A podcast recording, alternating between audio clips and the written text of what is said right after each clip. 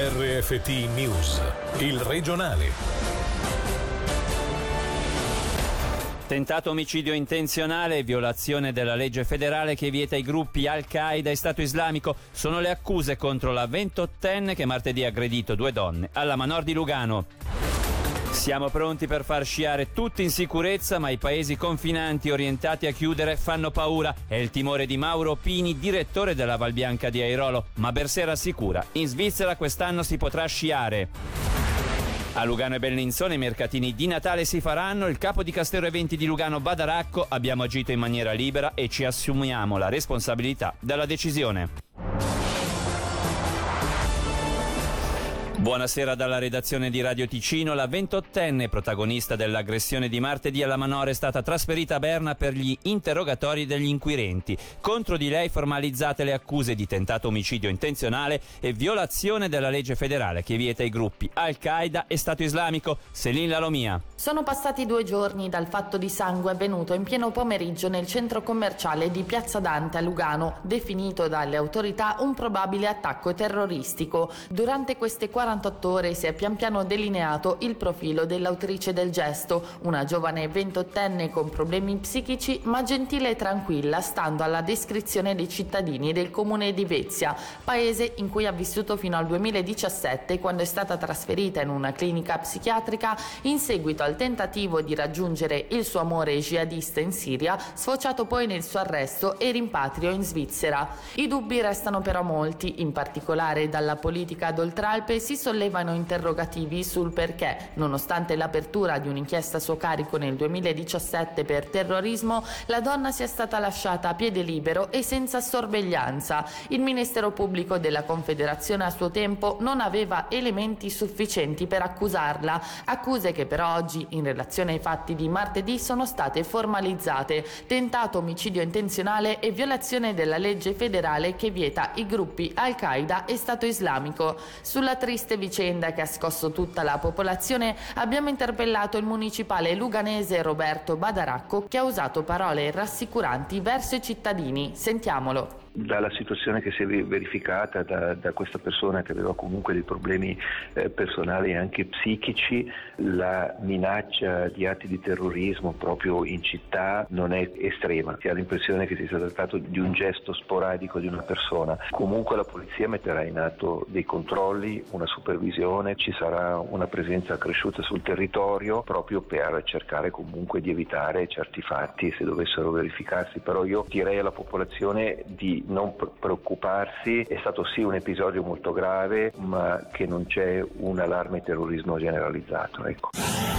In Svizzera quest'inverno si potrà sciare, a dirlo oggi il consigliere federale Alain Berset, mentre le accese discussioni volte a vietare lo sci quest'inverno tra Francia, Germania e Italia fanno paura a chi dirige gli impianti di risalita. La testimonianza direttamente sulle nostre frequenze è quella di Mauro Pini. Il direttore della Valbianca di Airolo spera di poter aprire la stagione il fine settimana del 12 settembre, neve permettendo, sfruttando anche il periodo natalizio vitale per l'esistenza delle strutture sciistiche. Sentiamo proprio proprio Mauro Pini intervenuto questa mattina nel Margen Chiello Show anche sul nuovo piano di protezione. Per quanto ci riguarda siamo pronti nel senso a gestire gli assembramenti che è uno dei punti critici proprio che si è notato in questi primi weekend, si cerca di implementare la, la mescita esterna, quindi take away, truck food eccetera. L'obbligo della mascherina è fondamentale, questo è importantissimo che chi vorrà andare a passare la giornata sulle, sugli impianti di sci collabori, dobbiamo aiutarci tutti assieme perché potrebbe veramente essere a discapito poi di un'eventuale chiusura. La cosa più terribile per noi sarebbe quella di identificare una stazione o l'altra come hotspot di Covid. L'Unione Europea sta ragionando sugli impianti di risalita, sullo sci in questo periodo natalizio, in questo inverno. La Svizzera si ritrova al centro, confina un po' con tutti, eh, fa un po' paura. Fa molta paura questa situazione, d'altra parte però capisco benissimo la necessità di controllare questa pandemia si vuole evitare quanto successo durante l'estate economicamente per gli impianti di risalita, ma per tutto il settore turistico invernale il Natale è una fonte che garantisce proprio la, la sopravvivenza di queste stazioni di impianti di risalita. I mercatini di Lugano e Bellinzona ci saranno anche quest'anno, nonostante la crisi pandemica abbia costretto i municipi all'annullamento di numerosi appuntamenti. Il tradizionale evento natalizio avrà luogo, anche se con misure accresciute. A Lugano non ci saranno gli chalet, a Bellinzona mancherà la pista di pattinaggio. L'attrazione principale saranno le emozioni date dall'animazione e dalle luci. Il tutto voluto anche per dare una boccata d'ossigeno all'economia locale e un pizzico di spensieratezza ai cittadini. Sentiamo il capo di Cassero Cultura, Sport ed Eventi di Lugano, Roberto Badaracco. Siamo riusciti ad avere un mercatino che sarà sostanzialmente una parte in piazza Manzoni con eh, lo zoccolo duro diciamo così del mercato, con una zona comunque delimitata e vorremmo un accesso massimo di 90 persone, rispettivamente deciso un po' di spaziare verso fuori, chiamiamo così del centro, in zona Contrada di Verla e Piazzetta della Sposta proprio per dislocare il più possibile e avere maggiore spazio. Quindi abbiamo rinunciato ai soliti chalet in via Nassa e in piazza Dante perché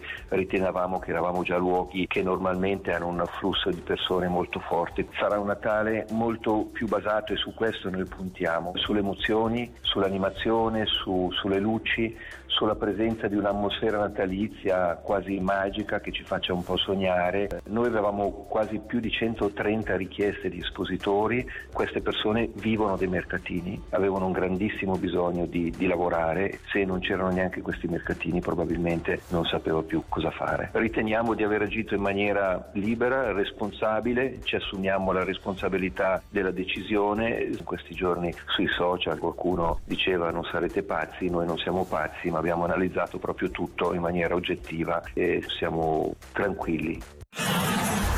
L'intenzione è di ricostruire, ma per il momento la priorità è quella di continuare a fornire farina ai clienti in vista del periodo natalizio. Lasciate alle spalle amarezza e tristezza, il titolare del mulino di Maroggia torna con la determinazione di chi non vuole sospendere neanche per un attimo l'attività tramandata da due secoli di storia. Alessandro Fontana, titolare del mulino in diretta su Radio Ticino, ha raccontato i primi momenti dopo aver appreso dell'incendio con uno sguardo già orientato al futuro. Sentiamolo. Al momento del mio arrivo in realtà il piano, il pianterino terreno era già, era già, completamente in fiamme. Ho cercato alla belle meglio con una canna dell'acqua di, di iniziare le opere di spegnimento, ma era già evidente che, che era quasi inutile la mia, la mia, operazione. L'incendio è stato di una violenza incredibile, quindi eh, interni come un fiammifero hanno cominciato a bruciare verso l'alto e credo che nell'arco di un quarto d'ora dal pian terreno il fuoco fosse già arrivato al, al tetto. Io da subito mi sono orientato verso, verso, una ricostruzione. Nell'immediato per noi è importante poter continuare a servire i nostri clienti, ovviamente non con merce prodotta da noi evidentemente, così che loro possano continuare a produrre perché giustamente i nostri clienti non si possono fermare. Ci avviciniamo tra l'altro anche a un momento caldo dell'anno per quello che riguarda i prodotti panificati da forno in genere, la nostra priorità è quella tramite un collega dalla Svizzera interna riuscire a cominciare le forniture che dovrebbero riprendere già la settimana prossima. Ci stiamo organizzando con un magazzino esterno Infine il calcio, in poche settimane si è guadagnato la fiducia del mister e un posto da titolare. Si tratta di Adrian Guerrero che, arrivato quasi in punta di piedi dal Valencia B, finora è stato uno dei perni della difesa del Lugano, contribuendo con le sue prestazioni all'attuale secondo posto in Super League. Sentiamo dalla sua voce come procede questa esperienza in Ticino. Personalmente sono contento perché sto lavorando bene e questo mi permette giocare il weekend e voglio seguire così, seguire vincendo partite. All'inizio è stato un po' difficile difficile perché è un calcio diverso, ma col lavoro tutto arriva alla preparazione. Ho lavorato molto, ho visto cosa si fa qui, come si gioca e lo diverso che è e ho intentato adattarmi lo più rapido possibile. È diverso che l'Espagna, è un po' più fisico e più non tanto tocchi, un po' più diretto. La qualità è buona perché qui alle Svizzere hanno troppi giocatori che hanno giocato in un campionato un po' più alto della Svizzera e anche hanno molti giovani che vogliono fare questo salto di campionato. La città è molto bella, tranquilla anche, i giocatori mi hanno aiutato molto, soprattutto Sava e Arda che parlano spagnolo, no? è un po' facile per me.